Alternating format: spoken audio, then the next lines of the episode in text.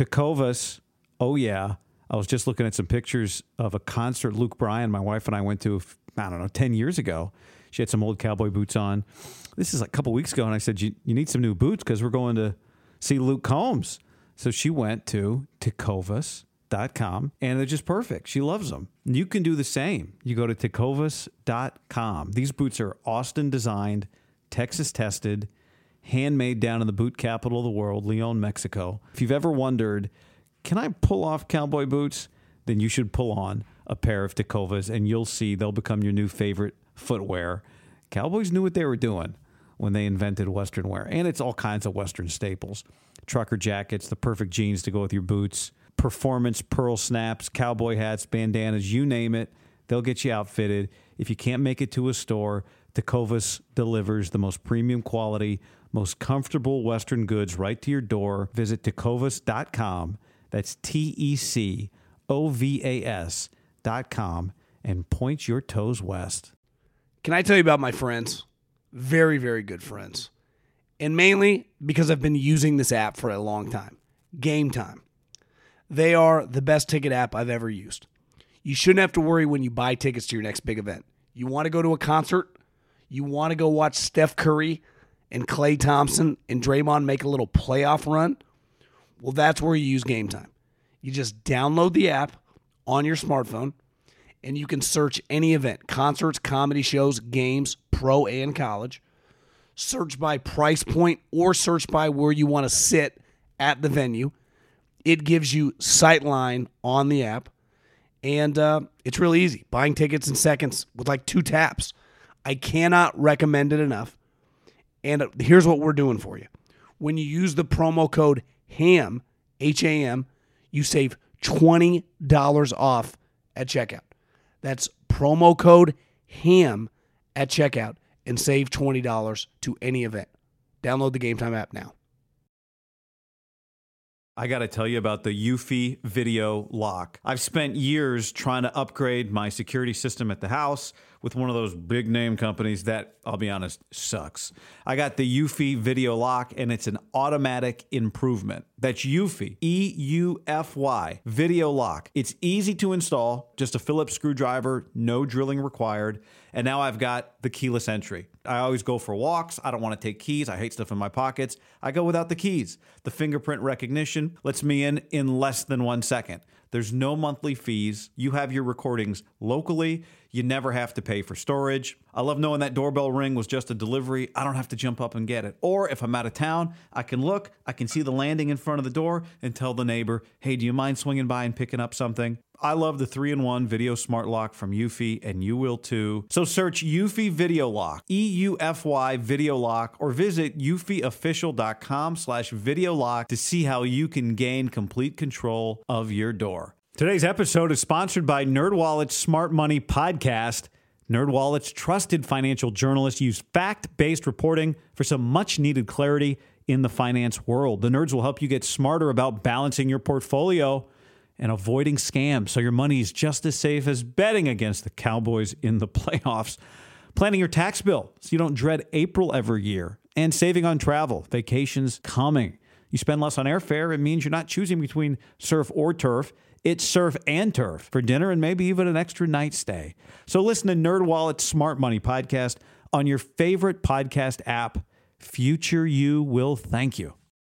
BetMGM has an unreal deal for sports fans in Virginia. Turn $5 into $150 instantly when you place your first wager at BetMGM. Simply download the BetMGM app and sign up using code Champion150. Then place a $5 wager on any sport. You'll receive $150 in bonus bets, regardless of your wager's outcome. And if you think the fun stops there, the King of Sportsbooks has plenty of surprises in store. Check out daily promotions, same game parlays, live bets, and so much more. Download the app in Virginia today and get $150 in bonus bets instantly from your first wager. Only at BetMGM. BetMGM and GameSense remind you to play responsibly. See BetMGM.com for terms. 21 plus only, Virginia only. New customer offer, subject to eligibility requirements. Rewards are non withdrawable bonus bets that expire in seven days. Please gamble responsibly. Gambling problem? Call 1 800 Gambler. Promotional offer not available in Washington, D.C. What's so special about Hero Bread's soft, fluffy, and delicious breads, buns, and tortillas? These ultra low net carb baked goods contain zero sugar, fewer calories, and more protein than the leading brands, and are high in fiber to support gut health. Shop now at hero.co. Middlecoff! Hey, behave!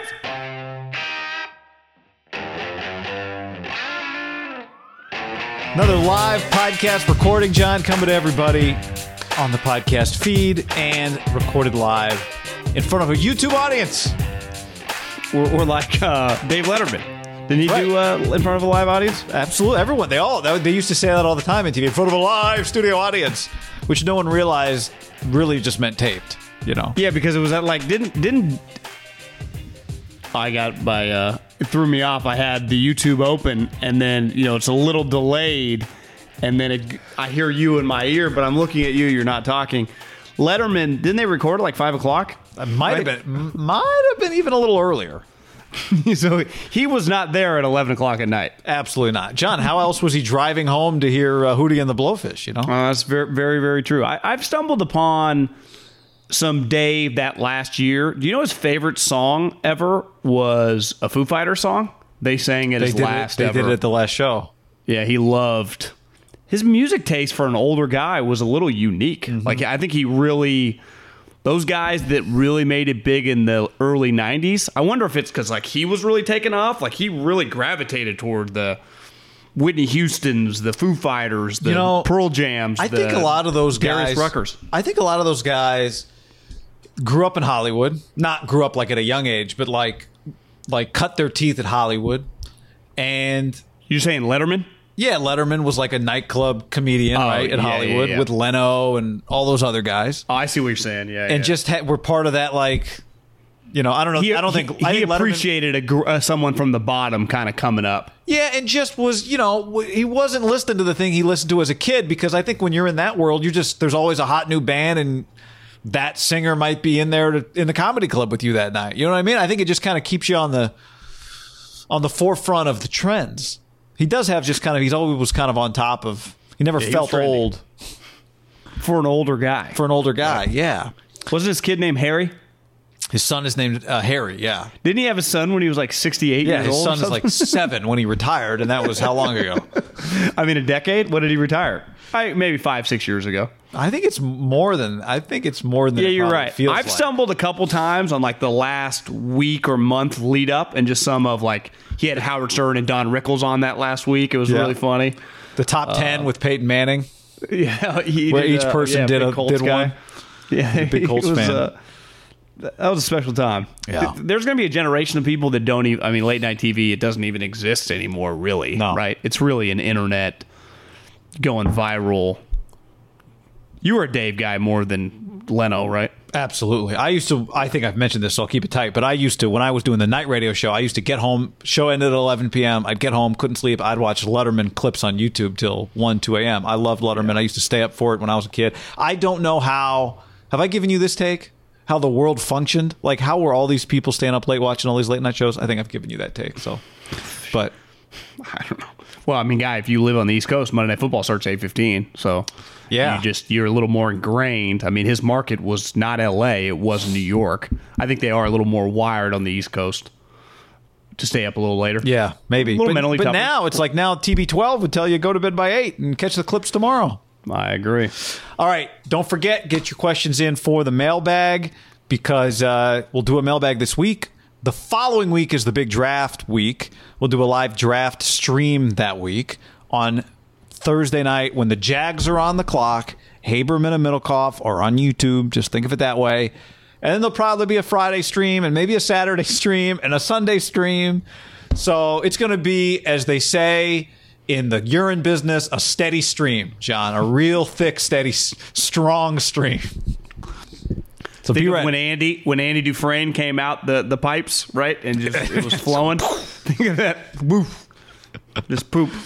just just covered in the yep covered in the sewage uh, so but get your mailbag questions in you go to itunes you leave us a review, review five stars that's how you get in the mailbag what else can we uh, promote here Uh, we got that the YouTube channel. Uh, our friends at wineaccess.com slash ham. Go check that out. We'll tell get into that a little bit later. later. We just we you and I just sent out a big shipment on wineaccess.com slash ham. Yeah, we're t- trying to do some business with some business partners, you know. And what about our uh, what about the apparel business we're diving into, guy? Uh, you know what? Let's we just uh, for for the uh, podcast listeners, they will go to Instagram to see this. But where's our guy? Somebody. Oh, here we go on the YouTube. Matt Fox. Oh, I got to share this with you so you can see it all. Says, "Are the hats officially for sale?" So why don't you continue on with what you were going to say right there? So we got these hats. If you if you're watching on YouTube, you can see that little promo code ham. If you're listening on the podcast, it's pretty easy. You just go to one of our uh, our Instagram pages. That's this little app where you throw pictures up and you throw stories up.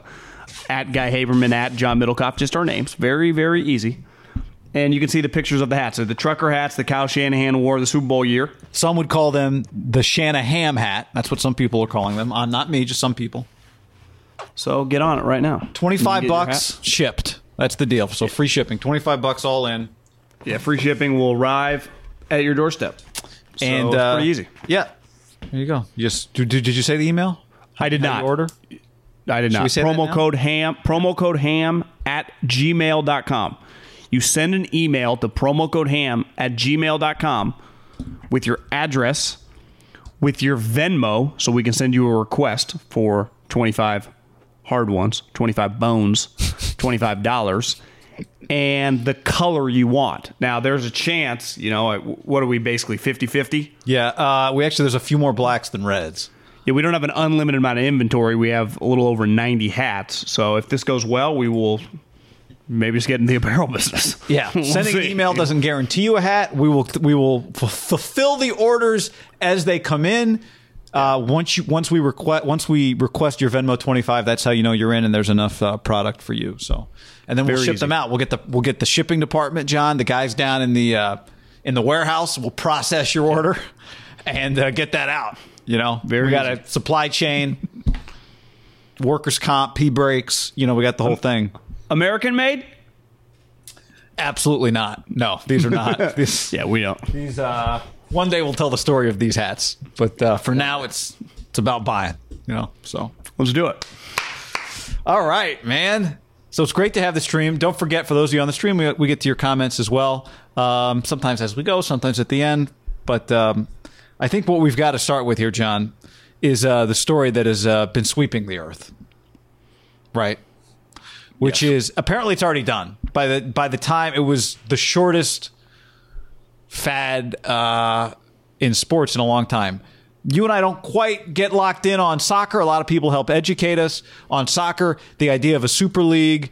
And we're not going to talk about it from a soccer standpoint. We're going to talk about it from an NFL standpoint because we view the NFL as it is as a super league, right? There is no other level to the super league. The NFL is a super league. Well, to me, it's the only sport right now in America, team sport, where you could throw any matchup on Thursday night, let alone Sunday night or Monday night, and do enormous ratings. And that speaks to the power of the league. Like, there is a reason for the last couple decades, the majority of Sunday night baseball games involve the Yankee or the Red Sox because they move the needle nationally, unlike other teams. Like the San Francisco Giants don't move the needle nationally once Barry Bonds left even the Dodgers. I mean, you could talk. I, they would maybe be in a little different category, but the the Cardinals. I mean, th- these are massive brands. I mean, the Cardinals. Who would they be the equivalent of in uh, in football? Like the Packers. Yeah.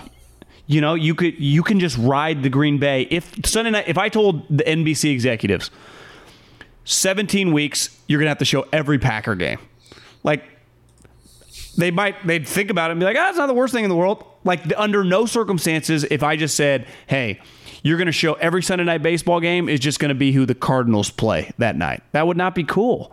That would not be okay. Now the difference is soccer is a little like baseball in the sense of there's no cap. So Manchester United, I, I don't know that much about this. I think they led the charge on this, and I just saw their guys already out. They fired the guy, or he resigned, who led the charge on the Super League.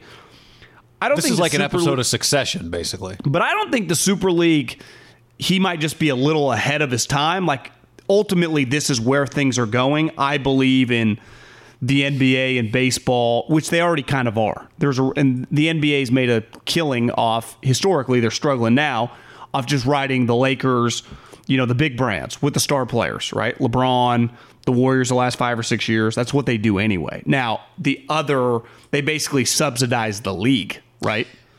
Yes, I do. Baseball, it, it, they're all a little unique, right? Baseball, from a local standpoint, is such a strong sport. There's just not a lot of things you throw on uh, in a market locally that gets that many people to watch consistently every night, right? True. It's just you don't. It's it's just baseball's really unique in that way, and so it makes it a little more valuable. Although if you don't rate in your local market, then it makes you less valuable. But look, there's no I mean, there was kind of a salary cap, but whatever. To me, football is the great example of if you're good enough in football, if the Browns are good, if the Texans are good, if the Arizona Cardinals are good, if the Giants are good or the Cowboys are good, you're never going to be the Cowboys or the Giants. But nationally, you can be a very strong, powerful brand. I do think the like what's the perfect number of teams?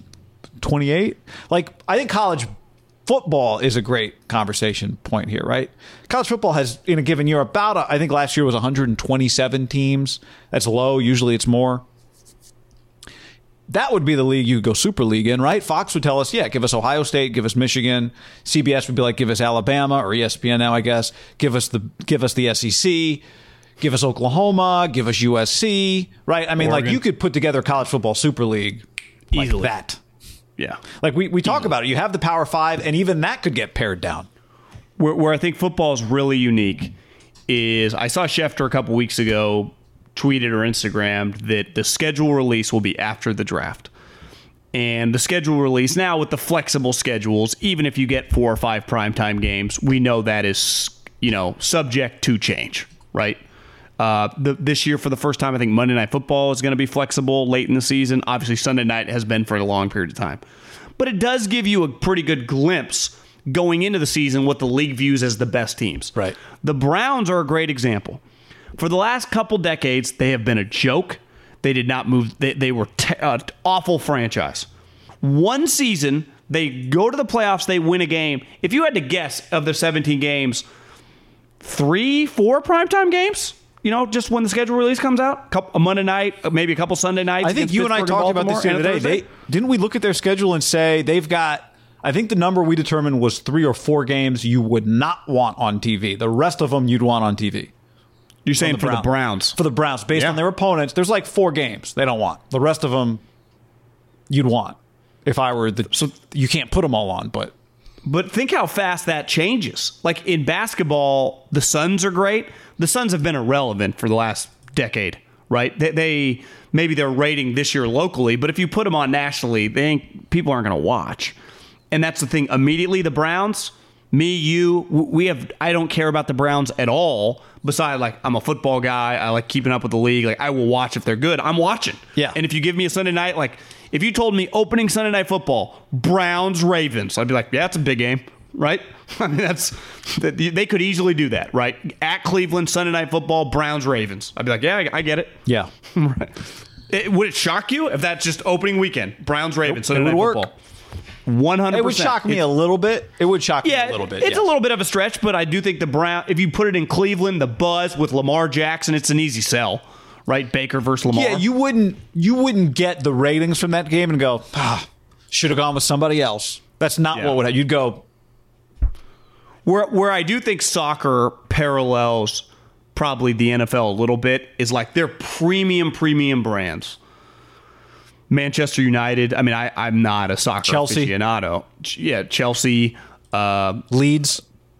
I think they've jumped back into it. The way it was described to me by someone with the 49ers He's like, think about the Raiders, how they've been a sleeping giant forever, and if they're good, like they can move the needle. That's yeah. what we thought Leeds were. That's why we got in the business. And what Leeds has been good, and they got people. Boom, they made it to the Premier. People League, keep right? sending us messages about Leeds, so so I, I, I do think that like the the the NFL, the Cowboys are probably the best example because they've been consistently average to below and they move the needle. But I think you could put like the Packers can have a down year and they'll move the needle. The Steelers, there are three or four just brands that like the Packers and the Steelers are good examples. They are not in top 10 markets. Obviously, the Packers definitely are not, but Pittsburgh, relative to like some of the major markets in America, I have seen the power of both those two brands at the Niners and the Raiders. And when I worked in the NFL, just away games, like their fan bases are massive. And then you just go, well, they've been good. The Steelers have been good for what, 50 years? The Packers have been good now for 30. Like, yeah, when you're good for a long period of time, you accumulate more fans. Like it's it's a, we always say it's a pretty easy formula. And the, soccer's the same way. You can be shitty, and then you get good like Leeds, or then you get good like uh, Man City a couple years ago when they hired Pep, and all of a sudden you just gain way more fans. The Warriors are the best example. I've lived in Northern California beside going to college or moving to Philly a little time, but the majority of my life, the Warriors during that time were really, they get this, oh, we had a passionate, yeah, you guys were pretty nichey. Like you guys had this loyal, the group was small. Yeah, the signature team was fun, but not good. Right. And not that nationally relevant. I remember Shaq went on went on TV and was like, thought they played in San Francisco. He had no fucking clue, and they were so irrelevant that you wouldn't have that much of a clue, especially if you weren't a California or Northern California guy. You, you, you always stayed in the city. You came over on the bus. You're not even paying attention. But he realized once he started going to finals game, and once it became so big, but they won for five years and they became a big deal. Winning and I think the pushback on the Super League, probably in soccer, is like you don't necessarily need it. Here's here's the other thing, though. I do wonder their money. I, I their money's humongous, right? The soccer money is, but isn't football money massive. enormous now? Football money's enormous too. But I do wonder if you got to a point. I mean, we are at that point. But if you had ten Jerry Joneses, right? If there would be just some unrest, like I do so much. We do so much. I do so much. Why am I sharing this? Now, the counter is like, well, you're sharing it because you don't have to play on Sunday or Monday or Tuesday. And because we've built this league up so much, Browns and Texans can play and you're still going to make money off that game. But isn't that potentially inevitable in football? I think there's a generational gap where there's a respect level that if you're the Rooneys, if you're the Maras, even if you go, you know, when we're good, we really carry the league for a couple years and get the rating so high that like the Bengals, some of the the Jags, they have nothing in com- the Arizona Cardinals have nothing in common with our ability to carry the league ratings wise when we're good. But for the health of the league, this is a partnership. We're all in this together. We get somewhat carried if we have a down year. We get it that's how the older generation thinks. Our generation, and aka their kids, who are older than us, a lot of people in the NFL, a little less loyal, a little more like Jerry is somewhat of an outlier for his generation, the way he thinks. Did you know that he negotiated a special jersey deal? Like they they split the jersey sale. Someone forwarded me this a long time ago. One like every team gets a piece, one thirty second. He gets his own, or maybe it's one thirty first because Jerry gets 100% of the profits of Cowboy of sales. Jersey. Yeah. Because he goes, well, I'm selling exp- exponentially more than uh, like seven teams combined, yet I'm splitting it. I do think fought for that a long time ago. I do think it'll change as you get as the owners change over, and it takes such extreme wealth to buy into the league that the people who buy in are not going to be there to buy in and then take a back seat and watch their team go. Like it will be fun money. It is not going to be necessary. I mean, you're going to be making money because you're in the NFL but you're buying it because this is the fun that you want to have, right? Like Steve Ballmer. Well, isn't isn't Tepper a good example? Tepper's a he great just paid example. Two two point four billion. Like he doesn't want to be like David. You're new here. Yeah, I paid way more than all of you guys, and I viewed this as someone that buys at a condo, and you're in a complex with people that rent. You can feel again way lower, but it's just you just go. Well, I I I spent the most in a complex. If you buy a house in a neighborhood like, I don't view ourselves as equal. Like, you bought this house 10 years ago for $100,000. I buy this house 10 years later for a million dollars, yet we all hand in hand in the community. Like I, I feel I'm more in de- I'm more involved in this than you. It's just it's human nature when you spend so much money and you go, this guy's profiting, but his entry point was nowhere near mine. Right. Yeah. The other the other thing is it's it's really the argument as the world they changes, don't. They, that's the, why they don't sell to randoms though, right? They don't. They don't. Yes, because they get to the approve who comes into the club. Absolutely. The other. This is part of the argument why you don't expand either, because your home market ticket sales, while significant, are dwarfed by your television revenues, and you don't need forty teams to get on to to get on TV to play all day Sunday, right? They got enough teams to play all day Sunday, Right now, would you want to go 60 teams so you could play every day of the week and teams alternate bye weeks and you could just, you know, double your inventory? Yeah, okay. Po- possible to d- dilute your product, though. Absolutely, Right. it is. Like I, I it's always I noticed that. I noticed that with soccer sometimes. Like on a Saturday morning, I get up, and if you get up, it's crazy. The older you get, you can't sleep in. I, and I used to be a diehard sleep in guy. If you just get up at like 7 a.m. on Saturday, and there are no sports on really, right? No American sports at that time. There's like the European tour, but if you go to NBC Sports Network or whatever, they play a lot of EPL. And you notice like there'll be Manchester United playing a team I've you know a guy a non soccer guy I don't know who they're playing. And I wonder because there's so many teams over there where if you know it, you're like, oh, this is a we're gonna kick their ass. This is nobody. The NFL doesn't really. You're gonna have bad teams, but at any moment, the Bengals in a year could be really good, right? Right, but they're, but team. but you're looking at it from across the right. If you're living in the other, if you're living on the other side of the world, you might turn on and not know a lot about whoever an American football team, right? Like in my this point is there are no- way more teams over there than there are. Like the football team is a pretty finite set number, hasn't Sure. really changed. in I a would long not time. change that number if I were the NFL. Yeah. Because you could justify Short-term like, gain. why don't we add ten more teams and just kind of expand the league, right? Right. But I do think you would have a law of diminishing returns. I think so, too. Quarterback play shitty. There's only Your 15 games of them as be it is, shitty. 12 of them as it is. Because wouldn't you say that basketball is a good example of that? Like, let's keep expanding. It's like I watch. I you know you can tell me it. there's never been more talent. I think these games are pretty bad right now. I would not do that either. I'm with you. Even though Seattle does deserve a team, but we'll just all right. move one of You the know, teams that are in the league. one thing I've thought about from a college football standpoint is like, how many teams would that league be? Because to me, you could include like every part of the country. Like you want some West Coast teams, you want some Central Time Zone, you want some Northeast, you want some South. But I think you could basically make it. You know, uh, I, I made a list of all the uh, stadium sizes, and in the West, our stadium sizes average fifty-seven thousand, like Pac-12. In the SEC, their stadium sizes average 81,000. In the Big Ten, at 74,000. In the ACC, it's 56,000. I think the interesting thing is the median. Like the if we just rank them from top to bottom in each league and then just take the middle number, like the middle number in the Pac-12 is 53,000. Like that's middle. That's right in the middle. In the SEC, it's 81,000 people in a stadium. Is their middle? That's like your average. Right. Aren't we a little skewed because the Rose Bowl is so big? Most of them are probably in the 40s. If you take the Rose Bowl out, it's 54,000 is the average. So, yeah, the Rose What's Bowl's big at 91. Oregon's 54,000 seats. oh, so they've added seats, huh? Um, but I think you could basically, you, you know, I don't know what you would do, but let's just ballpark it. You'd go Oregon, Washington. You'd want both LAs. Even you'd have to get out UCLA going, right? At USC, but you'd want that market, right? If you were doing like a super league, Oh, I see what you're saying. you know, you go A and M, LSU, Alabama.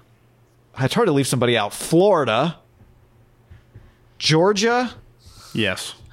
Auburn? Uh, You the better way to talk about is who do you leave out of the SEC? Michigan, Penn State, Ohio State, Nebraska have to be in. Wisconsin, Wisconsin, Notre Dame. Notre Dame, yep. ACC, Clemson, Florida State, Miami, You could you could just say pick one between Florida State and Miami if you're taking Florida, right? Big 12, Texas, Oklahoma. Good league. There you go.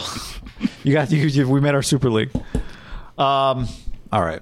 Okay, so yesterday Monday for those of you listening on Tuesday, but Monday John was the big Trey Lance pro day and we broke down every throw that we had access to via the videographer of North Dakota State thanks to that person. The question now is the pro days are done. The draft is a week from Thursday. The travel is over. Time to head back to the office. Do the 49ers know who they're drafting? You know what's funny is I'm laying in bed last night. I got in bed pretty early, like Tom Brady style, like 8:45. And I get I look at my phone. It's like, did you hear anything from uh, North Dakota today? And it's Greg Papa. I said, no. Did you hear anything? Like, I, Kyle ain't texting me. What? Uh, no. I mean, you just did you watch the clips that I watched? I mean, I I don't know. So I, I think it's fair to say is everyone's out of the loop on this. And two, like that was a big day. I think these pro days, you know, I, I'd even argue back to Mac when they went, Justin Fields and clearly on Monday were big moments in this search. Like I, I, I don't think you know, on a typical year when guys go to pro days, I don't know how much truly is there because you get this thing called a top 30 visit, meaning you can bring 30 players to you. And if the Niners had a top 30 visit, I think it's fair to say that Mac, Trey Lance, and Justin Fields would have guaranteed, you know, once they made the trade, they would have been brought out. All three would have got private workouts with probably Kyle McDaniels and Scangarello and, and probably John Lynch there too, right? and Jordan Matthews. Those those those aren't possible. Like that they, they don't exist. So I think the Niners, and we talked about this on Sunday, like I think they created this. And it's more and more national people are saying, yeah, this the Niners kind of ran this specifically the Trey Lance one. Like they ran the workout. I, I we had talked about the the Justin Fields because that just felt like the momentum was there. It was so sweet. But then you really kind of take a step back. You start putting the pieces of the puzzle. You're like, well, they told him to get with John Beck the moment they made the trade. That's nothing. That's not any nothing. Jordan Matthew was his wide receiver there. They ran the workout basically. It's like, has Trey Lance been their guy the whole time? When they, well, the thing I'll be fascinated if Trey Lance is the pick, they made that pick knowing his talent. The more and more he did a pro day and got in front of other coaches and GMs, he would never be there at 12. And they didn't want to risk who knows if they get to six? Maybe they get into a bidding process on draft night because as I text with Greg, he's like, we're talking about Mac Jones and like I get it, he processes well and he's got little good feet in the pocket. You can't convince me that they couldn't have got Mac Jones at six. like, why wouldn't they have just done one first rounder on draft night? I think if if it turns out they, I, I like where you're going with this because if they do draft Trey Lance, what you just said is part of what they were talking about when they talked about paying a premium, right? They weren't just talking about trading up to number three on Thursday night while the Jags are on the clock and then the Jets draft and then do do do do do we have a trade. They weren't just talking about that. They were also talking about today. They were talking about what happens after everyone gets more time to dive into Trey Lance, after everybody gets to watch Trey Lance. What happens then? right? This is to your point. Like John Lynch is kind of not. He's not just saying we think the price would have gone up on draft day. We think the price might have gone up a week before. And right now, today, after Trey Lance's pro day, it'd be a lot harder to get to three than it was then. Or maybe it even costs. You know, maybe there's just more competition for that pick. Because you know why it is? Because coaches and most GMs on a normal year don't get to see the guy in person. That usually happens at the combine. And that's why trades sometimes happen after the combine because Trey Lance walks into your little, the way they do it at the combine, it's like this, uh, it's like a hotel, but it's built through a railroad, like uh, railroad cars. You know, like train cars, but like individual rooms. It's kind of it's like a novelty it's, thing. Or something. Yeah, it's yeah. cool, but it's kind of stupid at the same time and you you have these little rooms. Remember the visual a couple years ago when Pete Carroll rips off his shirt with DK? The rooms are relatively small. Like they're tiny. They're not conference rooms. I'd call them like a, a small little motel little suites almost. Yeah, but they yank everything out and they basically just put some chairs in there for everyone to sit around. Well, what happens the moment at one of those things? Typically, when a guy like the moment Cam Newton wa- started walking into rooms when he was, you know, in 2011, you and I stood by him and you marvel at his size. Can you imagine the first time Ron Rivera shook Cam Newton's hand? Just had to think to himself, even if he's like, you know, he's a little inaccurate, like, holy shit, right? That's, that's you honestly you can't meet Cam Newton and not say anything else in the back of your mind like holy shit that's an enormous human being. Yeah. Trey Lance has you kind of notice that in the pro day, right? Doesn't have the pads on. He's kind of there by himself. Like God, he looks pretty big. Thick legs. Right? yeah. Can you Trump. imagine once he starts meeting like, "Hey, I'm Arthur Smith. Hey, I'm Bill Belichick." And they just start m- meeting him. That to me is a game changer. Same with Justin Fields. He's a thicker guy. And that's the thing with Mac, you know, he's six two and a half, right? That's he's not blowing you away. Now his tape's good, but then you meet him and you go, God, he's looks like Jimmy Garoppolo or something. Right? Where Trey Lance walks in, you're like, this is a big fucking dude. Yeah. And that that to me is where I think guys get nervous is once we start introducing ourselves to people, shaking their hands, seeing their body size, because then they can go, God, I, if I've coached in the league for 20 years, you know what good and bad players, you got to feel for just body types. That moves the needle, right or wrong, because you can say the tape, the tape, the tape. Well, that's true. But then once I meet you, like if Zach Wilson walks in a room, they're like, God, he's a lot bigger than I thought. That's a good thing for him because tape was already good. That's why once he measured in, they're like, God, he's. Our concerns were like we loved him when we thought he might be six foot and a half. Now he's six two. We're like, Did okay, you ever feel like when you would scout a guy that you'd seen on tape that his arm could look better or worse in person than it did on tape? Yeah, I, I- I think if you have a strong arm, it mostly looks pretty good in person. If you have an average arm, it looks. I, I, I think it rings pretty true. You don't think the tape lies on arm strength? Because I, I, Yeah, I feel like you can tell I, pretty I remember quickly. going to a Raider Chiefs game and walking out to midfield to say what's up to Nagy, who was the quarterback coach at the time. He was standing right next to Alex, and he I, I go up and hug him, and he's like, "Hey, Alex is Alex was pretty focused, like he wasn't really bullshitting, so I did, I wasn't even trying to talk to him, but Alex kind of gave me one of these. But then when Alex throws it, you're like, if I was playing catch with them, it's not as soft of a ball as you think. But it's no different than like if you stood next to a guy throwing 90, you wouldn't go, oh, that's a pussy fastball, right? Right. But if you put a guy throwing 100 right next to the 90, it would look dramatic. If I would have put Mahomes right next to Alex, it wouldn't look as great. So it's it's all relative. I think when you throw it hard though, and you're in person, it really stands out. So like Fields and and uh, and Lance, they have a strong arm. It probably looks pretty good standing there right next to it. And Kyle got to see that, and so but so do the other coaches, right? I, I think yes, uh, but only one team is sitting at three. I think that it will be interesting to see after the draft, whoever they pick, will Kyle in any way tip his I don't know tip his hand. It, it would be tipping his hand for his future, however he operates in the future.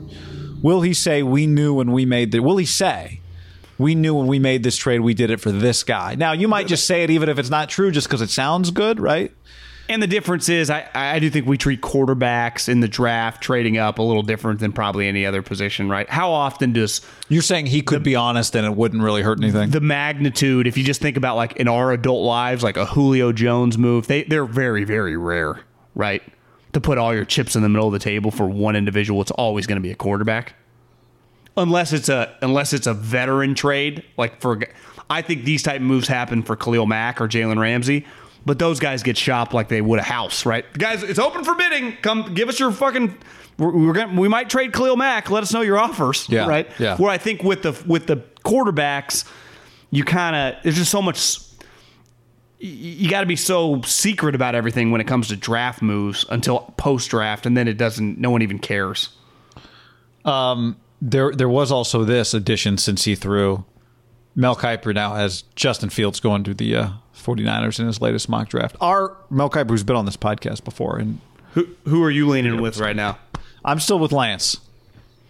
I feel like it's Lance too. I'm still with Lance, but in a weird way, I sometimes you get on these text chains with people like a Greg Papa. Now I it's like I feel like maybe Mac Jones has a better chance to come than Justin Fields. But then someone tells me that Justin Fields is the guy who's fed me information that's good. It I have never felt less confident about anything on this. Well, like I- my pick is is Lance, but I don't feel like we talked about yesterday, betting on it and thinking about it. Like there is still a large part of my body, the anticipation for this pick is still really high. I know. I same for me, and I do think if like right now you go back and watch our conversation with Klatt, if I went back and watched our conversation with Klatt right now, I right now Guy Haberman thirty minutes from now might disagree with Guy Haberman right now. Go, I don't know. This Fields thing is. That's why I don't blame. I don't blame uh, Mel when his mock draft changes. I don't like. All that matters is who they take, and then we can sift through, uh, you know, the pre-draft wreckage afterwards. But, uh, you know, in terms of an entertainment product, like I think I got to guess, but I don't feel like I absolutely know. Totally agree. How could you at this point? You know the great part about Mel's job or DJ's job or Mayock's job for all those years? They can do whatever they want. There is no, and this is where I think the pushback from the NFL comes back. Like the NFL people, it's like they don't really have a skin in the game. Like some people make fun of them on Twitter. Where in the NFL, they do create public, I mean, we do too, uh, just beliefs and sentiment and stuff. And yet the team was never doing that. So you, when it, for teams drafting high, like you start putting thoughts in pu- the public's mind when you have no clue. and maybe maybe Mel knows, maybe DJ knows, but I'm just saying a lot of times with mock drafts, most of them are always wrong. Beside maybe the first pick or two, right? But it's like I thought we were gonna get this guy, and then it's like no, we never, we were never gonna draft that guy. Yeah.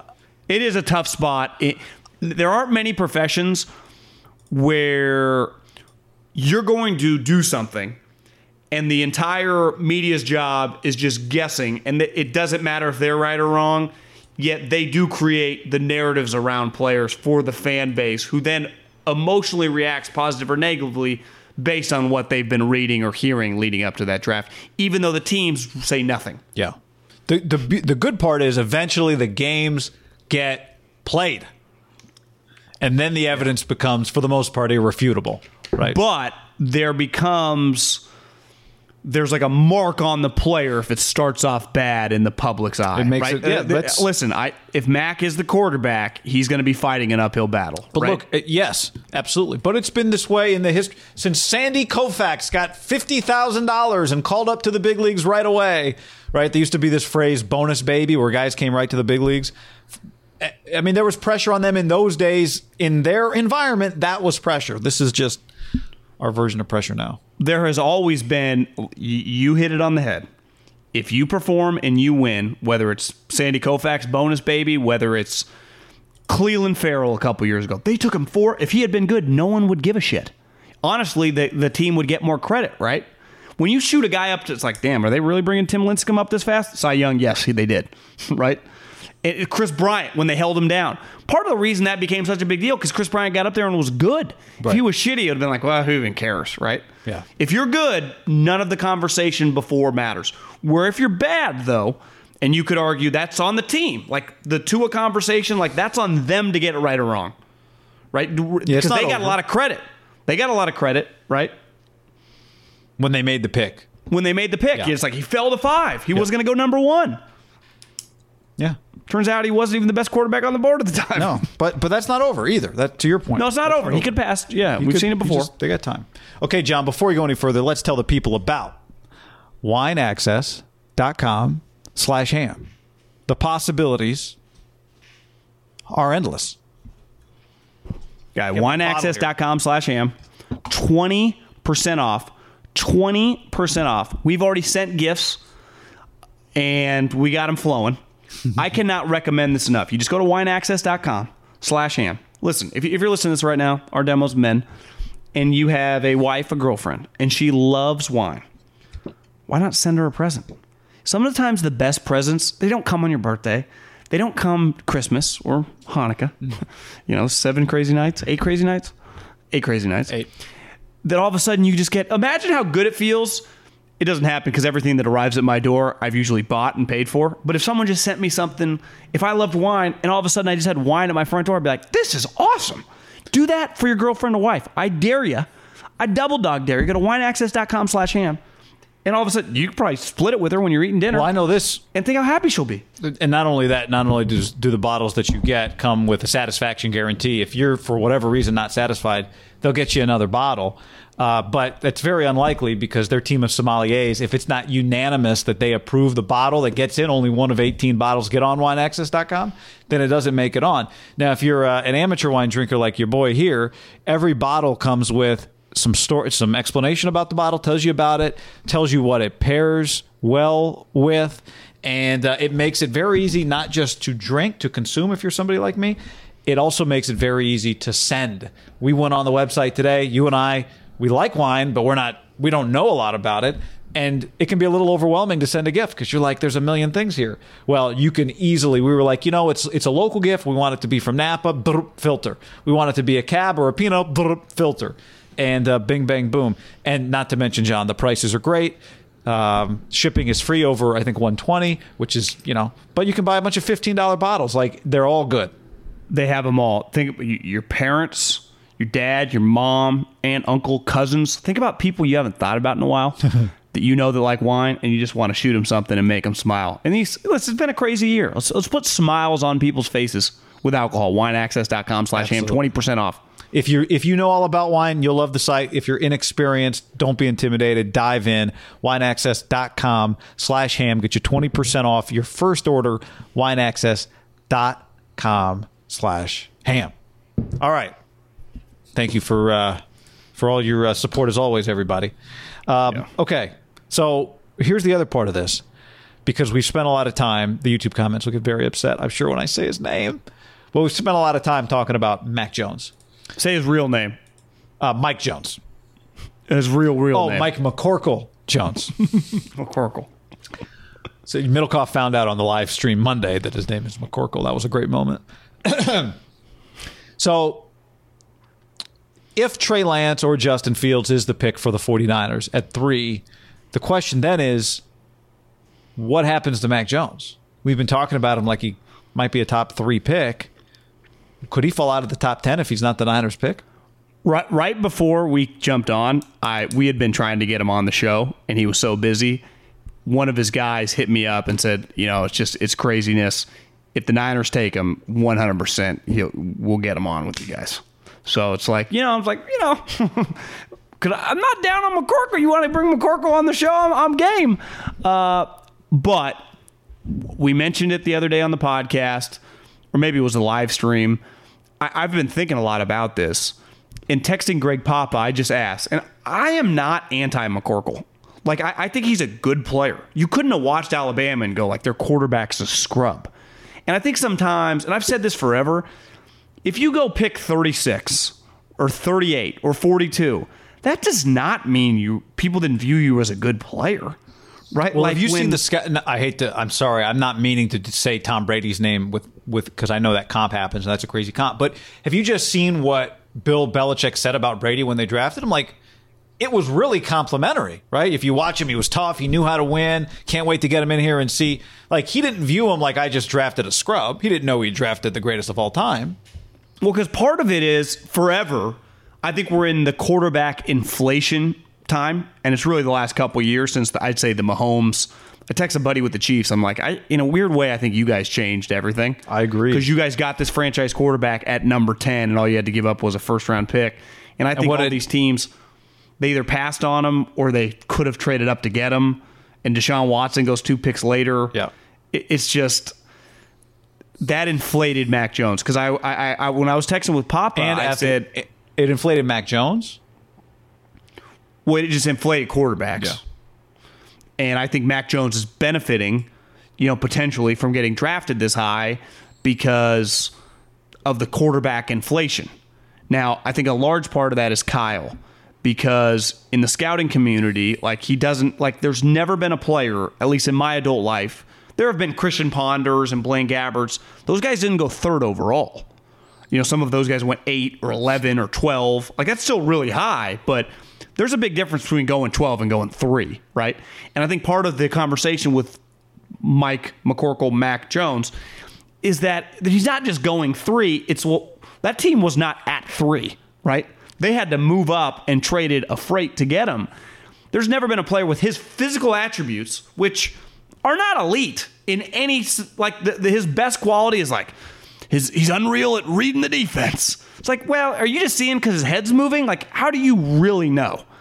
Right? It's it's one of those things. It's not truly quantifiable. Now, I think coaches have a better feel for that probably, especially if like you can call Sark and he's like, hey, or, or Saban's like, here, here's our play sheet from those five games. If you really want to dive deep, I'm telling you, this guy's elite or whatever.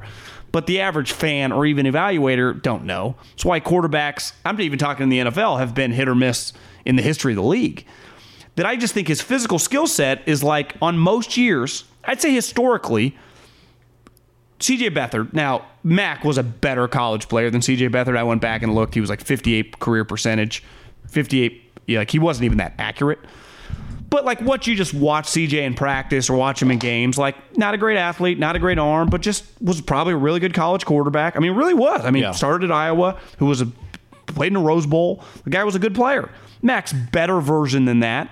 But I don't think like if CJ was a mid to late third rounder, to me, normal years pre quarterback inflation, I'd say Max like somewhere between 25 and 40. You know, if you just because we have players, you and I have been lucky enough to spend a lot of time and go to practices with the Raiders and the 49ers, and two guys in the same draft class who have a lot of physical characteristics that parallel Mac. Some are better, some are worse, in Derek and Jimmy. And they were pre quarterback inflation, and they both went in the second round. That I'd say if either one of those two And we're- guys, and we're smaller school relatively to Alabama guys. But if if I told you that Derek Carr coming out of Fresno State or Jimmy Garoppolo coming out of Northern or Southern or whatever Illinois school he went to, are either one of those guys going in the second round of this draft? If Derek Carr, Fresno State coming out right now, how does he not go in the first round? I don't think Derek would. Jimmy, I don't put them in the same class I, I, that's that's that's fair. Let's just And say from an Derek. arm Let's just, standpoint- use, let's just use Derek. Derek who is would, much more Derek Carr would be. Derek Carr was. I don't Zach want to say it was Zach Wilson, but he was. It was kind of. Zach I think Wilson. he was, guy. I think he was. It was even similar to the point that like there weren't a lot of big games he played in his last year, but he played like a big game, right? And it didn't go great. I think that was uh, the USC game and the bowl game. Remember the um, year before too against SMU, SMU, Hawaii Bowl. Margus Hunt, was- right? That was the big guy. Grigson picked him in the second round. Terrible. Wasn't he like six eight or something? Like six Ma- ten? Oh my, he was massive. But yeah, I, I that's I think that's the comp for Derek. Now, does that mean Derek would go two in this draft? No. But Is he going top twenty? Yes, One hundred percent. Is he going top twelve? might Probably. like I, you know, to your point with quarterbacks. because guy, I think Mac. I think Mac six years ago is going in the thirties or forties. So he's he's competing now to go to the Niners. But my point on this whole thing, if the Niners don't take him, are we sure that are, is there a chance that over half the league has him as like the fifth or sixth quarterback on their board and doesn't like physically he him- has nothing in common with the other guys. right. And also, do you like him more than Sam? Let's go through it here. Atlanta at four, nope. Cincinnati at five, nope. Now you could have tra- trades. Miami uh, at six, nope. Right, especially if like a quarterback goes four. If the quarterback's the top four picks, now you've got Kyle Pitts, Ja'Marr Chase, two tackles. But even let's let's even say that Pitts goes at four. So you're okay. Then Yeah. the Bengals are taking a player. Miami's taking a player. The Lions aren't doing it. Nope. Carolina doesn't make sense. I, Schefter just tweeted they're actively looking to trade back. Denver, That would be a curveball. uh, But if you were them, would you take Mac Jones over Justin Fields? Because in this scenario, Justin Fields hadn't been picked either. uh, well, I thought you said. Oh, did you say Kyle Pitts went for?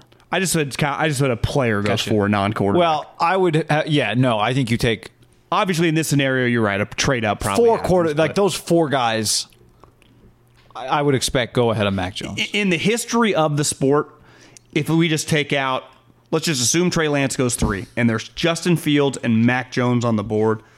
Mac Mac Jones does not hold a candle to the physical attributes of Justin Fields. Now, playing quarterback is more. I mean, Alex Smith just retired. It's more than just physical attributes, but part of taking quarterbacks really high if you're going to take a swing, take a swing with a physical attribute guy. We've seen the Christian Ponders, the Blaine Gabberts. We've seen the average be failed too, and that's what you give Scout Haberman some credit. Like to to assume that Mac Jones has a high floor would be pretty ignorant to the way the draft works. because people don't There, are- because there are no such thing. Yeah, there's like this idea that we got. Wait, wait a second. The Bengals. Let's say quarterbacks go in the top four. The Bengals are going to be drafting either Penei Sewell, Rashawn Slater, uh, um, Kyle Pitts, or Ja'Marr Chase. There's just four lock Pro Bowlers. They're all pros. Like they just like it's probably not going to work out that way. Maybe it does. Maybe it's an all time draft. If like all those guys are lock superstars. And three of these quarterbacks hits, then it's an all-time draft. That's what it is, right? I mean, we're talking like But the those uh, aren't- 2011 J.J. Watt, Aldon usually- Smith. I mean, that Julio Jones, A.J. Green, Von Miller, Cam Newton. It's that that draft a decade later is still viewed. Oh, the 11 draft, man, that's one of the great drafts of all time. Partly because it was like a 60% hit rate. There was still a Blaine Gabbert in there. There were still shitty players. The- just listing the players you listed, if I wanted to throw on, okay, let's throw Patrick Surtain, DeVonta Smith, and Jaylen Waddle. Of like those seven, eight players, if four of them are good, that's a good. That's a. If four of them are really good, and the other four are just like regular kind of average draft picks, that's an incredible draft. Yeah. because probably two of the quarterbacks will be good. Because now one of those guys is going like 11. See, I. I think we get, you start talking about teams. It's like, will Detroit take him? Would Denver take him? Would Dallas take him? Would the Giants take him? Philly, Philly can't mess around with that this year. The Chargers, no. Minnesota, would Minnesota do it? Like, is there? I just even if So they he- just get two Kirk Cousins on their rosters? yeah, I mean, I, well, I'm just wondering, would Pittsburgh, like if he's there at 24, would Pittsburgh? I'm just trying to find somebody who would go. You know what? This is value.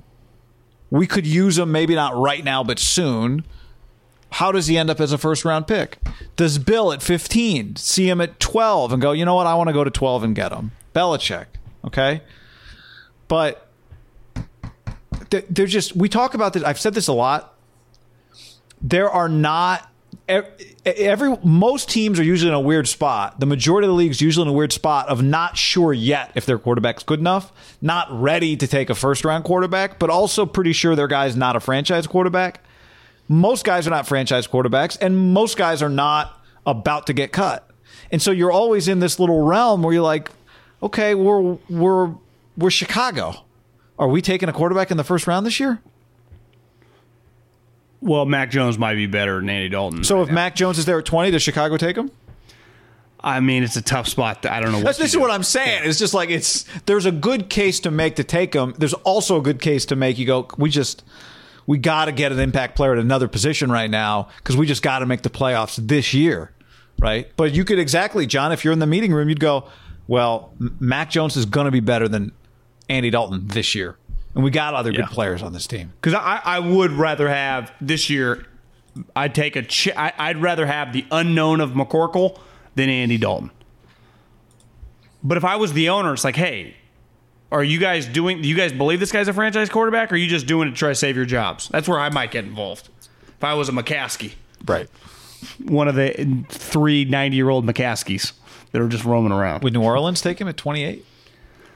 Yes, see, to me, there is value. That this is where I say, tip. This is normally Mac Jones. This is who he is: a late twenties, early thirties guy. And those quarterbacks can be good. Now, some inflation. If Kyle Shanahan is the perfect coach for him, if he, you know, he has so much money, it doesn't matter. Like that would be the analogy, right? Like inflation to Kyle is irrelevant. But I would say that like thinking he's quarterback proof has been proven with Mullens and CJ and just over the years, it's not necessarily true, right? He's not quarterback recession proof. We've seen him with average guys lose games. For sure, but- This year was a great example. But I, I do think we're talking. These are not guys that ever sniffed. These are not guys. Yeah, Nick Mullens and and uh, CJ never had the acclaim accomplishments of this guy. You would But say there's more. Is, there's more clay there with Mac Jones.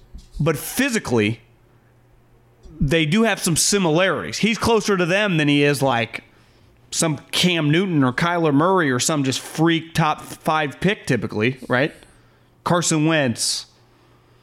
Think of where the guys that have missed, where you feel like Carson Wentz missed this year was just bad, but it's like his physical talent is elite. Everyone acknowledges that. I think like as we watch more and more with Mariota, we're like, I don't think physically he's that special. Jared Goff, you're like, I just don't see the physical attributes. Right? If Jameis was like, you know, Jam- I think most people acknowledge, like, you know, Jameis has the skills. It's like he just, his decision making is terrible. I do think if you're going to go down, and that's what Trubisky, it's like, God, I just don't see it with Trubisky. When you have an elite prospect, elite talent, I think people understand better if it doesn't work out. It's hard when you just Right. you But- take the you take the guy with the lack of physical attributes. But to the point we made earlier, if they draft Mac Jones, it's not out of the realm of possibility that Mac Jones end up as a better quarterback than any of the guys drafted after him. Like I think that's a real pos- if the 49ers have Mac Jones, he might end up as a better quarterback than the other two. That's a real possibility.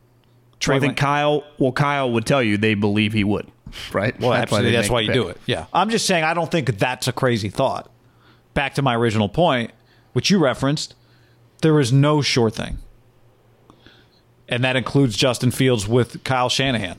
That's not a sure And, thing. and one either. one thing I do wonder is like the crazy part about quarterback is how much the intangible stuff matters, like how much guys like you. Remember Mariota? Remember when Mariota got into that game against uh, the Chargers last year? And I remember looking at Twitter, all the Tennessee Titans players were like, "Fuck yeah, Marcus, go kill it!" Hmm. It's like he, he, I think people loved him. People in Tennessee really liked the guy. Yeah. like he didn't fail because he's like he's too quiet. No, like the leadership, the guys gravitated toward him. You- you- so it's like just because you have elite intangibles, it doesn't even it I think it's why it's so impossible to draft this position and why, why we have so many hits and misses. Y- y- You can be a great guy, good leader, and still fail. You got to value it the right amount, right? You and I have both been at Oregon's campus. Marcus Mariota is like the centerpiece of Oregon football if you go to their campus. Yeah, Like the centerpiece. Like it's you walk into the main room and boom, there's his Heisman. And like a he's a whole wall he's a, he's a bigger deal than Justin Fields, or I mean uh, Justin Herbert Yeah, yeah. and and Marcus Mariota. I mean, if this it's hard. I don't want to get ahead of ourselves here, but more than likely Justin Herbert is going to be infinitely and just the, the the gap as NFL pros Right. will be wide. I think you would say pretty quickly that the skill sets are, are very different. So um we'll see. We'll see. All right, what else? Uh, We had touched on this a little bit yesterday, but I I think it is kind of sad. And I've just ended up watching some highlights of those Harbaugh years, and it was just you forget. Like Kyle is, and I texted you this last night. Like I think Kyle is the better long term. Like if you were just going to bet on a guy for a decade to be your coach, I think Kyle's more stable than Harbaugh. The Harbaugh run though was really unlike anything that you'll see ever. It's like a rock and roll band that just flamed out after four years. You know, it was just But but but those three years like live to the on. The, people that experienced it, like that was fucking badass. I mean, they had guys chasing people with brass knuckles, win, winning you know uh, divisions, breaking skulls, and guys getting arrested. Aldon Smith, I would say, is a defining character of that time period because they draft him. It was like, who the hell they draft? And then he was so great. He was so dominant. He missed almost five years, guy. here, here, have a drink. And he got signed last year by the Cowboys. Remember, he had like two sacks or three sacks the opening game one, and then his season was kind of average. Seattle just signed him. Within two days after getting signed, he has an arrest warrant. He is so talented, so big, and I bet in John Schneider and Pete Carroll's mind, they have envisioned those couple years when they saw him. How could they not? Right? They saw him multiple times. They released a statement like you would for your first round pick, like we're gathering all the facts. Aldon just missed five years for like ten arrests, and they didn't cut him immediately. Like this, I think he's just one of the most unique players in NFL history. He hasn't even done anything lately, but they didn't immediately cut him. They gave a guy that just missed five years and gotten so much trouble over the years that probably any other, you know, just normal player in his status would immediately be cut. And Seattle's like, yeah, we're just going to gather some facts. That's pretty nuts. Yeah, it's. I do wonder if the situation that we just had happen with Aaron Donald contributed to this at all. Like, if it just makes it eat to for everyone to just practice a little patience, because for two days we thought Aaron Donald beat some guy's ass. Then it turned out not only did he not beat the guy's ass, he tried to help him. Right. The difference, though, I'd say is, to my knowledge, Aaron Donald is high character, never had an issue in his life. Aldon's Very track record, like I'd say his track record, he doesn't get the benefit of the doubt. Slash, he just missed it. Like it, it's most players, Guy Haberman, John Middlecoff, random guard, random DB, immediately gets cut. I think it shows the power of. I bet when they signed him, especially if they flew him out, there's like, God, this guy's still big, right? We don't have anyone that looks like this. Do you think they had a? Do you think because this would be the responsible thing to do?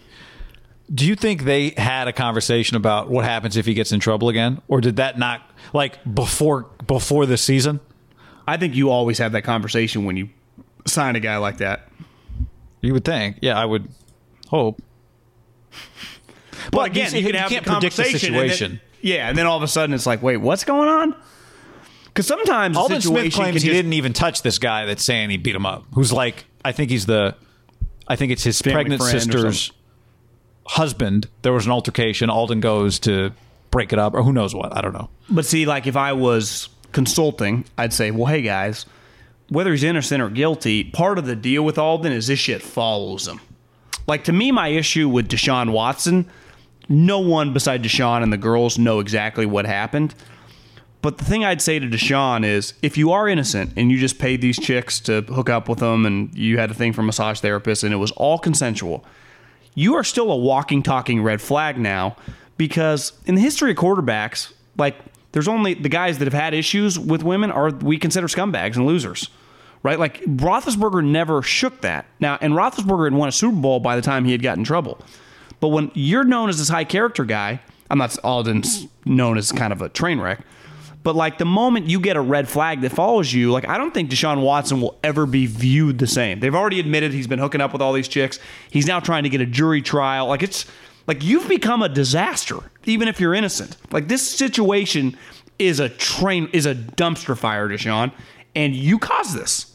Like even if you're even if you're just having sex, like you got to use your brain. This is why when I pay thirty five million dollars. I expect to get a guy I don't ever have to worry about. And ideally, like Aldon was on pace to be one of the Max, the Aaron Donalds, the Von Millers, and you just never want to worry about your $20 million, ideally, right? Your highest paid players, they're your best players, and I, in, a, in a perfect world, you worry about the least. Right.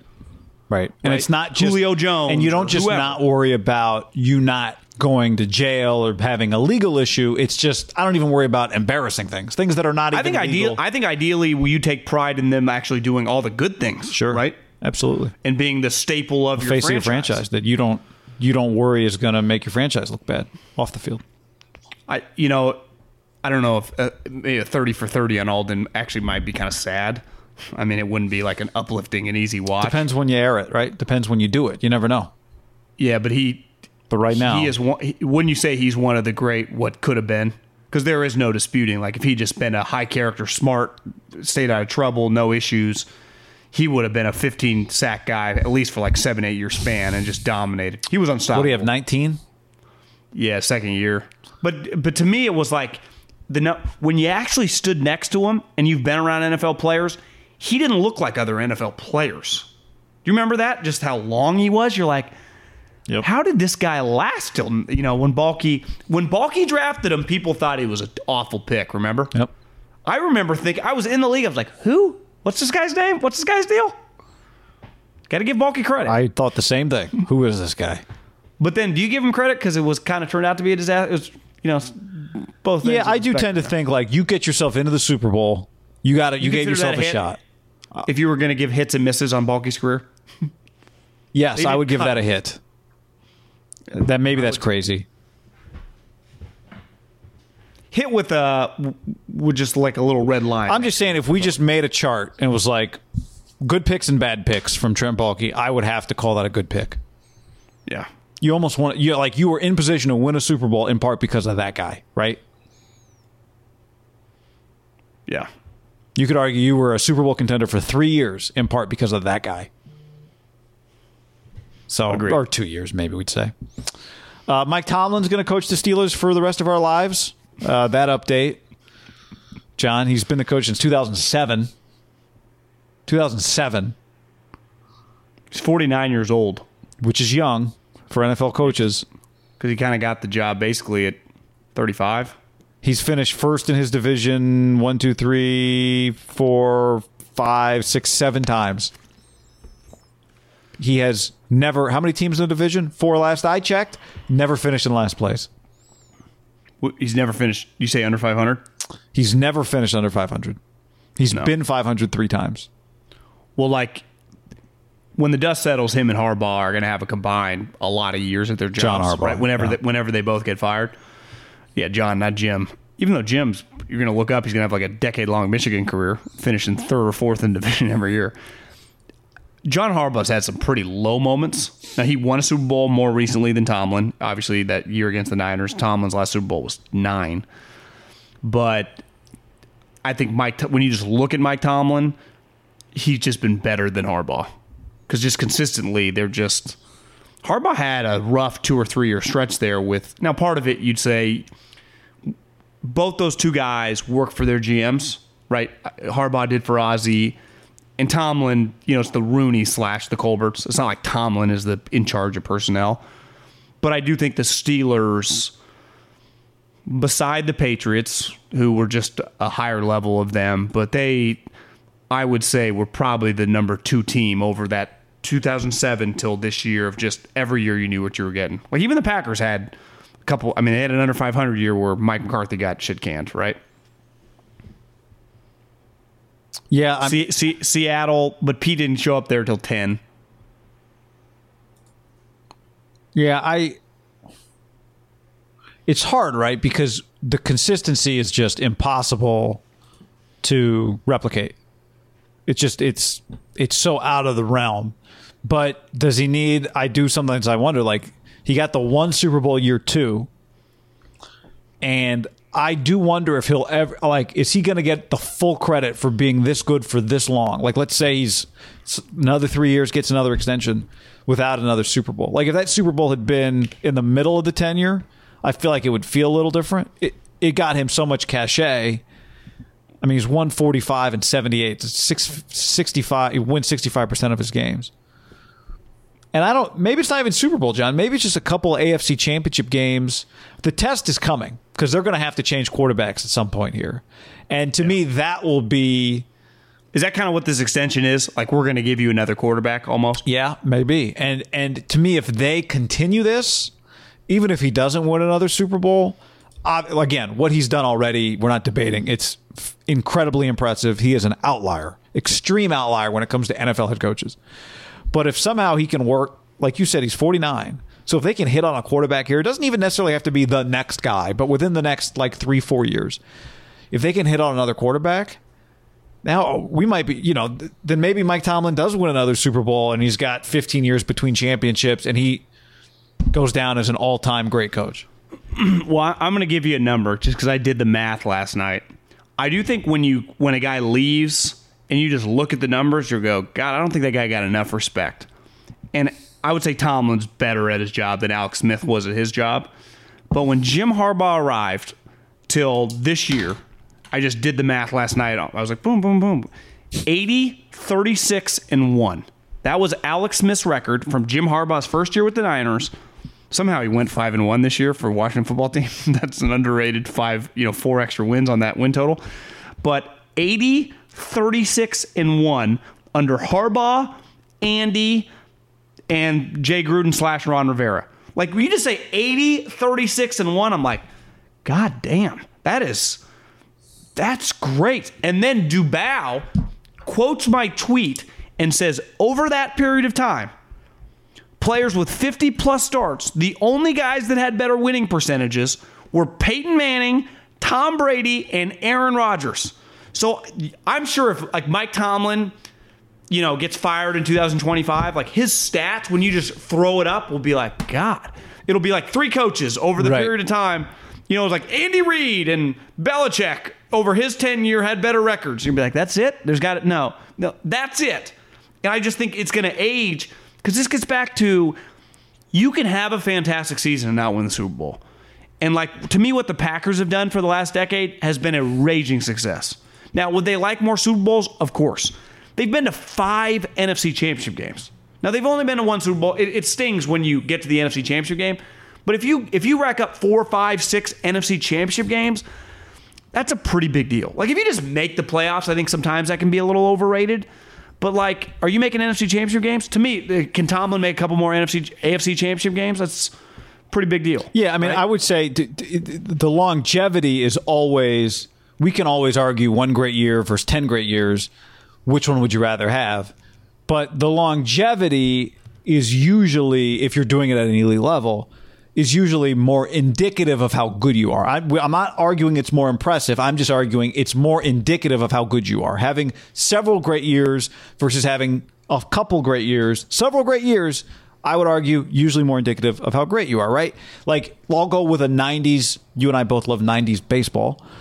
90s baseball comparison. Who was a better home run hitter?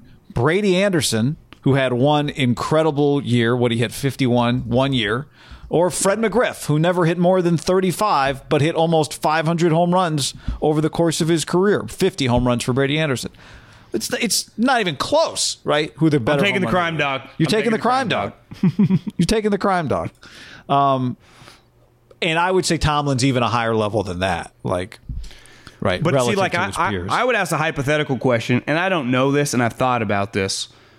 Are there a lot of guys like Alex Smith that never get the position, or not the position, but the opportunity to play for a really good team and a good head coach that if you just put them in the situation, like, are there more Alex Smiths than non Alex Smiths that, and he's probably higher and he was the number one overall pick, but like, that could have like a, a stretch of three or four years where they go 40 and 20 as a starting quarterback. But we go, that guy's a bust. But if we had been with a Belichick, been with a Kyle, been with a McVay, they would have been solid.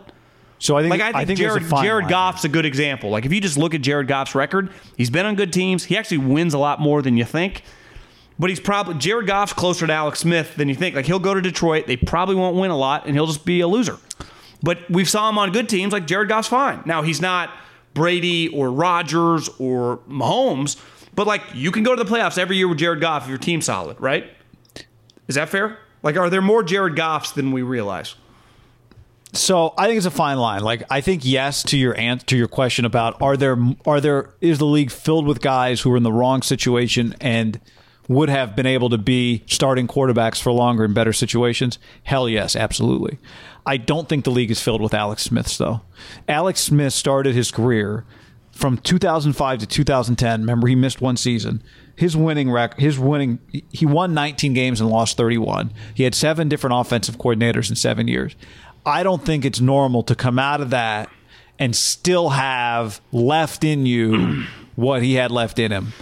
Um, I was talking to a buddy today who's really close with a guy who, another quarterback who played with Alex.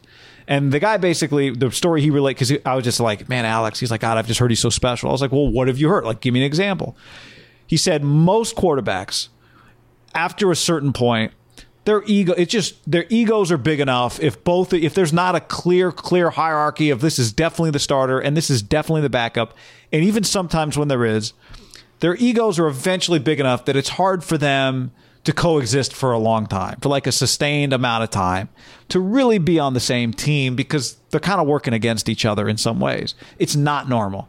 He's like the story i heard was a quarterback shows up on an alex team and was blown away at how never for a second Alex Smith was anything but like on his side too somehow. He said it's just not normal for NFL play. It just that's not how it usually works. Because you're kind of, yeah, I mean, you're essentially in a weird way coming from my job. There's only one guy that can play. It's like the F. It's like I didn't really understand it till I started watching the Netflix thing. But like this idea of teammates in F one, like you're you're not teammates. There's Yeah. no teammate. Like you want to get so.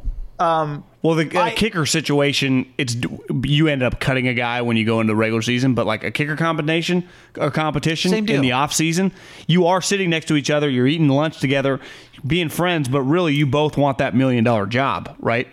So deep down, how do you?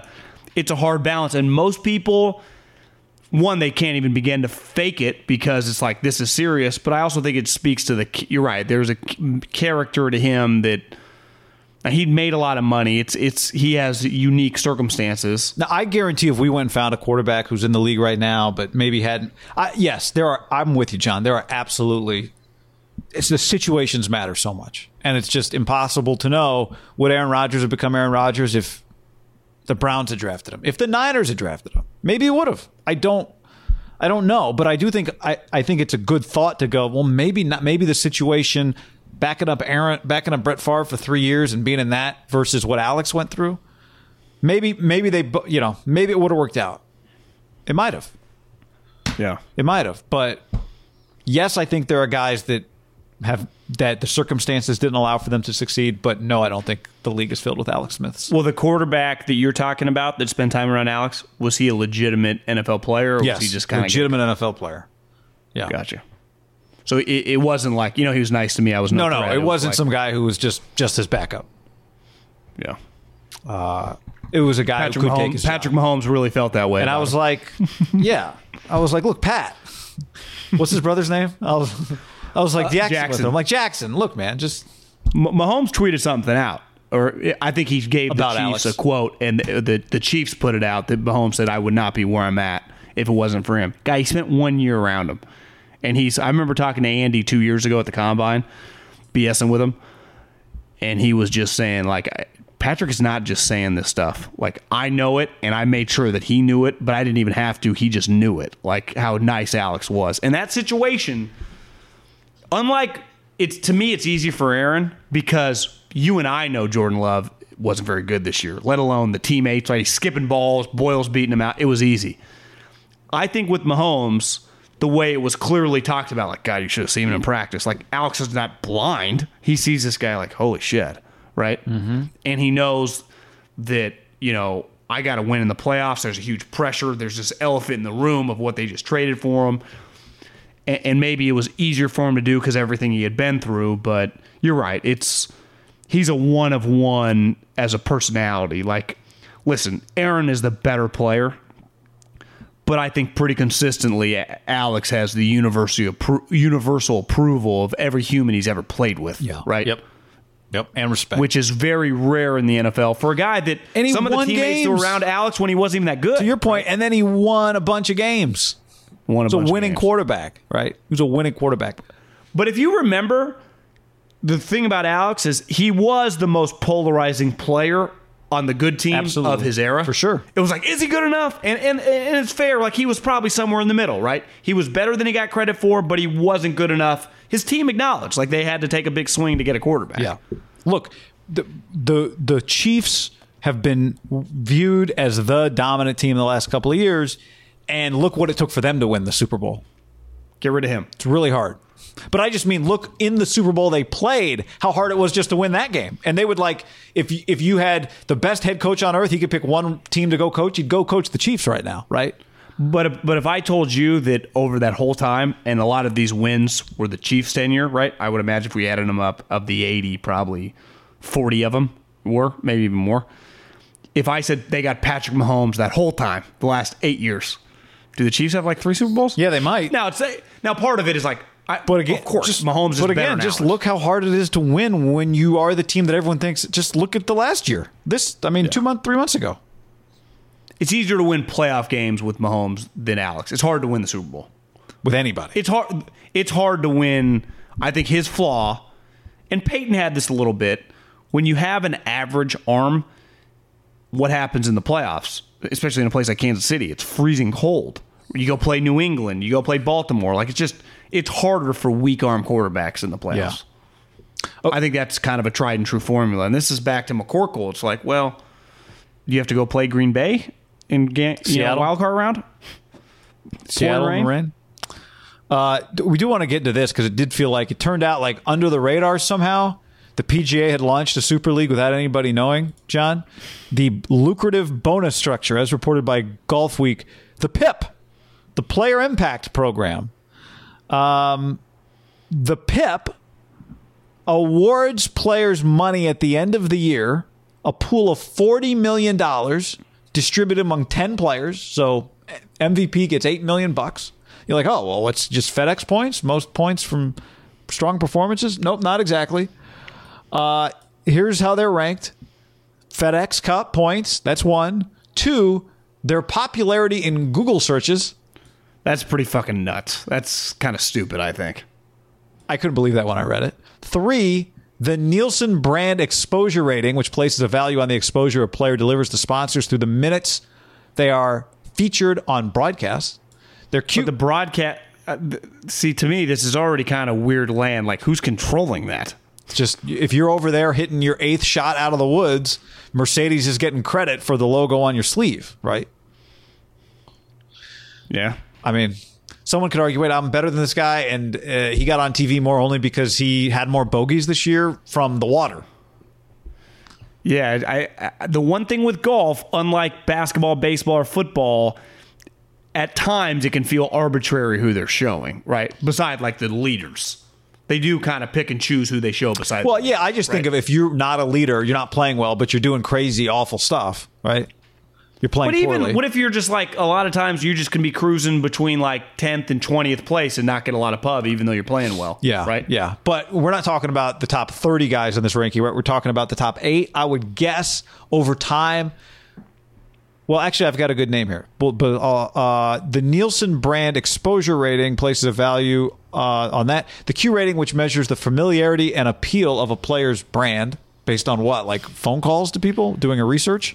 I would not be cool if I was even like an above average player. It'd be like, I, I don't I don't understand how we're quantifying this. Well, I got I got another scenario for you. feels very radio-y. Like there's not like we're in the podcast game. Everything's quantifiable. I, I don't feel like most of this is quantifiable. Do you? No, Well, I mean, they'll quantify it, but it's not necessarily a reflection of who deserves. The MVP index rating, which calibrates the value of the engagement a player drives across social and digital channels, and the meltwater mentions, or the frequency with which a player generates coverage across a range of media platforms. Okay. What happens when somebody gets arrested and so they get Google searched, their brand awareness goes through the roof, and they finish fourth in a year in which they didn't play? Eighth. I don't know. Maybe eight is a small enough number that it would never get thrown out of whack for one thing here, right? But like, would Tiger have been making the money when he wasn't even? Was he going to finish first when he wasn't playing on tour just because you know his name was all over every tabloid, every internet story? Well, well, do you think anyone on PGA Tour has been Googled more in 2021 than Tiger Woods? I bet Rick. Hard pressed to say. I mean, I would love to see what the rankings are right now. I you like Rickie Fowler, right? He's on a lot of commercials. in, in recent memory, though. Um, last Like, year, bet- Rickie was in the top five. This year, Like I would imagine Bryson is top three right now. I would think Bryson would be one or Could be. two, him or Tiger Yeah. right now. And I would So- guess when you start factoring in like TV exposure, Bryson is number one. But like, do I need to Instagram? Are you are are you saying that if I'm a PGA Tour member, you want me to try to Instagram more to get to make money? Is that like what you're you're basically Yes. incentivizing people to be more active on Correct. social media to help out the brand, help out the sport, and we will compensate. Yeah, you make your help make yourself a star. See, this is where I don't think it's crazy what they're trying No, to not. accomplish. But here. when I'm when I'm talking it out loud, it makes sense. Make yourself interesting off the course, and that will, even if you're not winning, that's okay. You not doing well is important because now you're super famous, right? Like Rickie Fowler not participating is a story in part because Rickie's on every three commercials. yes. Rickie missing the Masters is a story because he's famous. Well, why is Rickie famous? It's not from all his wins. I mean, he's good. That's part of it. He was a he was a good player, but he was he was sure. marketed very hardcore. Yeah. the way he looks, the way he acts, like it's all part of his deal, which is fine. I would I say don't his Puma smart. orange outfit was a big deal. Absolutely. right? That's but that's a great example. Put him on the map. Put him on the map. so great. You can walk out there in the Payne Stewart. Now you're on What screen you- more. What if you wore like uh, I guess you can't wear I was gonna say super short shorts. You can't wear shorts. You'd have to do something outrageous, right? It would make more sense to try to like dive in a lake to fish out a ball or something. Just something every crazy. week, be hitting it in the water on purpose once you've made the cut, but you're not going to win just so you can roll your shoes up and like swing and fall in. And it's like, is he trying to hit a ball or is he just making a TikTok video during this round? Do you, do you think there's a chance that any guy have done some things extreme for this? You think he did that for that? I, I do now. It now there's something to it to me. What what about Horschel losing his shit all the time? he, That he feels like just his deal. But the little what is it called? The stanky pinky? Yeah, the stinky pinky. The stinky pinky? pank. Yeah. Like I don't know. And is that bad? I don't know. I, I think it's. I would doubt that it happens that often if a guy's in contention because you're so locked in. I could see it's like shit. I'm just. I'm gonna finish between 15th and 20th. Let's do some funny shit. Yeah. And but but I would also say is that enough? Like there's enough here. Again, last year Golf Week said last year it was Tiger, Rory, Koepka, Mickelson, Rickie Fowler, Jordan Spieth, Dustin Johnson, Justin Thomas, Justin Rose, and Adam Scott in the top ten. Okay, the Stinky Panky might if they paid out for the top sixty, maybe helped you out. When they're paying out the top eight, I don't think it helped you out. an eight million dollar bonus is not nothing. Now, I think the the average guy on tour would say, "Well, look at the guys it's going to. They make so much money; it is nothing to them." And it's just, I think what they're saying is like, you have to find a way to create value for yourself, and you can get in the mix. Help, yeah, help us, help. but you, help but in a weird way, you kind of got to be organic about it. Like, say what you want about Bryson, he got big for golf, right? And has created Yeah, I mean, this Brooks caricature got around it. all the off the course stuff that Brooks brought came after Brooks became really good at golf, right? Brooks wasn't He going won. on all the golf podcasts and do it his press. Michelob Ultra wasn't giving him money. what, till he how how he acted in the press conferences, no one cared about Yeah. until he was good. So I think the best way to do it is be good. I, I, I say this all the time. I think this is incentivizing the guys who are rich anyway. And this is what it's about, John. It's about incentivizing your stars to who are going to be really rich because of what they make. They could just play golf, go home, never no, never do one IG post, never appear on anybody's YouTube pod. It's about incentivizing those. to me it's about incentivizing those guys. It's about because I because just looking at last year's, I bet this the FedEx Cup points. I bet this heavily weights your best players are naturally going to be in the mix. Of course, yeah. So it's about incentivizing your Mike Trouts to just like do some other crazy stuff. Do you think if I want to DM like Bryson, be like, "Hey, bro, you want to come on our show?" and then just hashtag eight million dollar bonus, hashtag player impact, hashtag Q rating, player impact program. Hashtag uh, uh, what's this other one that was funny? Uh, meltwater mentions. We'll get you a lot of meltwater mentions. I just I have a hard time with, and I, I know a lot of people sell like impressions and all. It's like, like are you are you actually like just tweeting something out? What does that actually mean? Or even Instagram video? Like, uh, could it, does it incentivize me to buy followers? Because if yeah. I was a guy making a couple million dollars, like, hey, you want to put ten thousand dollars? Can we buy two million followers? I, I think it incentivizes you to just put yourself out there a little more. I think it just incentivizes you to put out put yourself out there a little more. All right. Um, anything else you want to get to? Hit a few YouTube comments here for the people that have been hanging out with us. We appreciate you. Uh, Daniel asked, "Where did this go?" Daniel said, "Where can you guys please tweet out when you go live?" Now hit the. I mean, sometimes we might, but hit the like button, hit the subscribe button, and then hit the bell that tells you when we're live. That's the key. Hit the bell. Yeah. Uh, the comments as we were talking, uh, as you might imagine, John, just popping off with nothing but uh, Mac Jones. Um, Golfer's going to be at googling their names over and over. That was a good one. TWM06. Is that Tiger Woods? You think TW? I hope. Um, let's see what else we got here. Patrick says if Alex was 30 and healthy, Gruden would do anything to have him as his QB. He'd be perfect for Gruden. See, I don't know. I think John wants a little more of what Derek brought this year. What's a little more downfield playmaking? What do you think? Well, I think I, I think Derek has a lot of Alex, kind of a stronger armed Alex in his game. Like I think Derek brings you what you'd get in Alex. Right, I don't think it'd be that much different. Derek doesn't turn the ball over anymore. Derek kind of became Alex as, as a player, but with I still think with some of the upside potential. Yeah, just to make some Alex, throws. Alex, Alex physical talent. He was probably a better runner than Derek. He's bigger. Alex is big, tall. Alex uh, is big, but his arm, like his arm, had limitations. Like you would, you would not draft Henry Ruggs 12 if Alex Smith was your quarterback, yeah, right? Yeah. Uh, th- th- God, sorry, I'm making these so big. They're not fitting on your pages.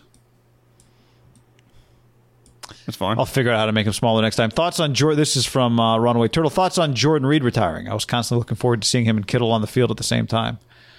Yeah, I mean, he got a few flashes last year, John. Guy, he's a big time talent. I mean, he was. He's a guy in the vein of Aldon, but with injuries, non like conduct, that you go, God, if he would have stayed healthy, I mean, you talk, he was kind of Aaron Hernandez y. Like there was just from no, a skill standpoint. Yeah, you just how, how do you cover a guy that's six three that can run like that, but who's thicker than a wide receiver, who's skilled like a wide receiver? Sad deal, man. Uh, Raymond says Field, Justin Fields' games against Indiana and Northwestern are not the problem. Guys are expected to have bad games against some good defenses. The problem is he gets away with bad decision making. So his point is not look at the games or the poor decision making, more so Indiana came back to bite him. His point is he got away with it against worse teams, and that that is not reflected in the numbers. That's fair. I mean, I, you know, in basketball, what do they say? Good offense beats good defense. I think historically in the NFL, might be changing a little bit. Good defense can beat good offense, right? Like you can you can slow down Tom Brady or Peyton Manning. My question though is, and I was whenever I argue with someone over Justin Fields, like we can't we can't improve that. Like, is that not an improvable skill? Like Josh Allen, we saw it with Josh Allen. We hell, we saw some of it with Justin Herbert. Like, eh, also, th- to argue Mac Jones, McCorkle, like the number one thing Tua was like, knows his reads. Tua, he can go one to five in the blink of an eye. It's like, well, I watched him in the NFL. It looked like I didn't. Fuck, he, is he processing his head because he's the ball ain't going where he's processing. So I also, think one sometimes to five. can do you overvalue have time to get to five? Is your arm strong enough to get it to five? Yeah, I mean, were you going one to five at Alabama because you basically went from Waddle over to Jeudy with uh, eating a sandwich back there behind the line of scrimmage? Do you think? I mean, do you like what can't be coached up in the NFL? Toughness. Well, I should I, I shouldn't say can't, but that's one thing that you'd be like the list of things I think that you'd I be think you can. Imp- I think you can improve toughness if Okay. you have some innate toughness in you. well, yeah, if you've I got think innate you can toughness, in improve you, then- anything if you start. If you start. That's why with I don't want to something. say can't. I don't want to say, but let's go reverse. The things that concern you the most that you can't fix them. Okay. bad guy. Bad guy, desire. Just like, do you want to be good at this? Do you care? Do you love it? Or are you just here because you're good at it and it just it was easy? Yeah. These are things that are hard to measure. Well, that's the thing with like Tua, for example, and I think Trevor Lawrence fits under that bill.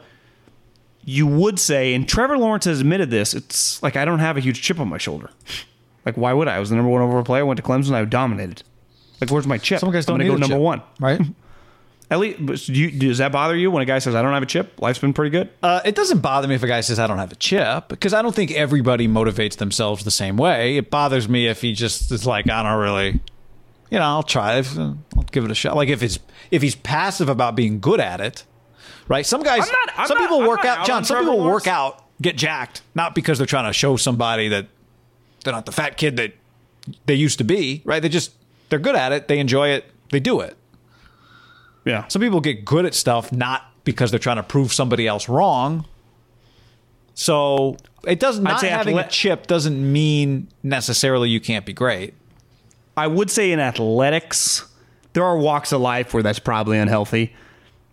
I'd say pretty consistently athletic, you're trying to prove someone, aka the opponent, aka a coach. coach, aka you know. The I don't think for a against. second it's it- unhealthy. Don't it wrong. part of it. I don't think it's unhealthy in sports.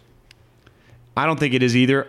My overall point, though, I'm not. I'm not out by any means on Trevor Lawrence.